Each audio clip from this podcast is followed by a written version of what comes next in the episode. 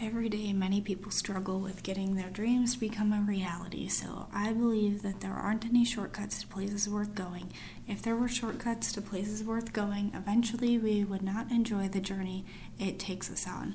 We would not appreciate how far we've come. When I started picking my goals, I decided to make temporary goals to get where I want to be so I could have dedication but still enjoy the journey. By doing that, I could still be happy with how far I've gotten compared to just worrying about getting straight to the goal.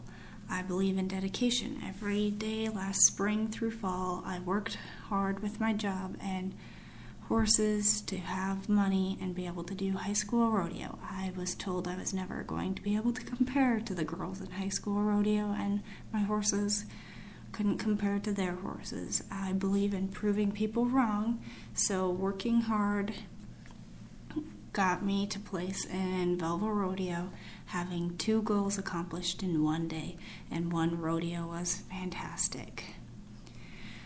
I could not have done it without the support of my dad, sister, and boyfriend.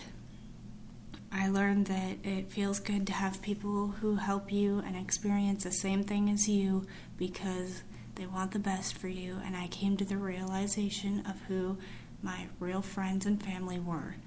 Placing in the Velva Rodeo has changed me by instead of pushing so hard, you could you just have to let things happen because there aren't any shortcuts.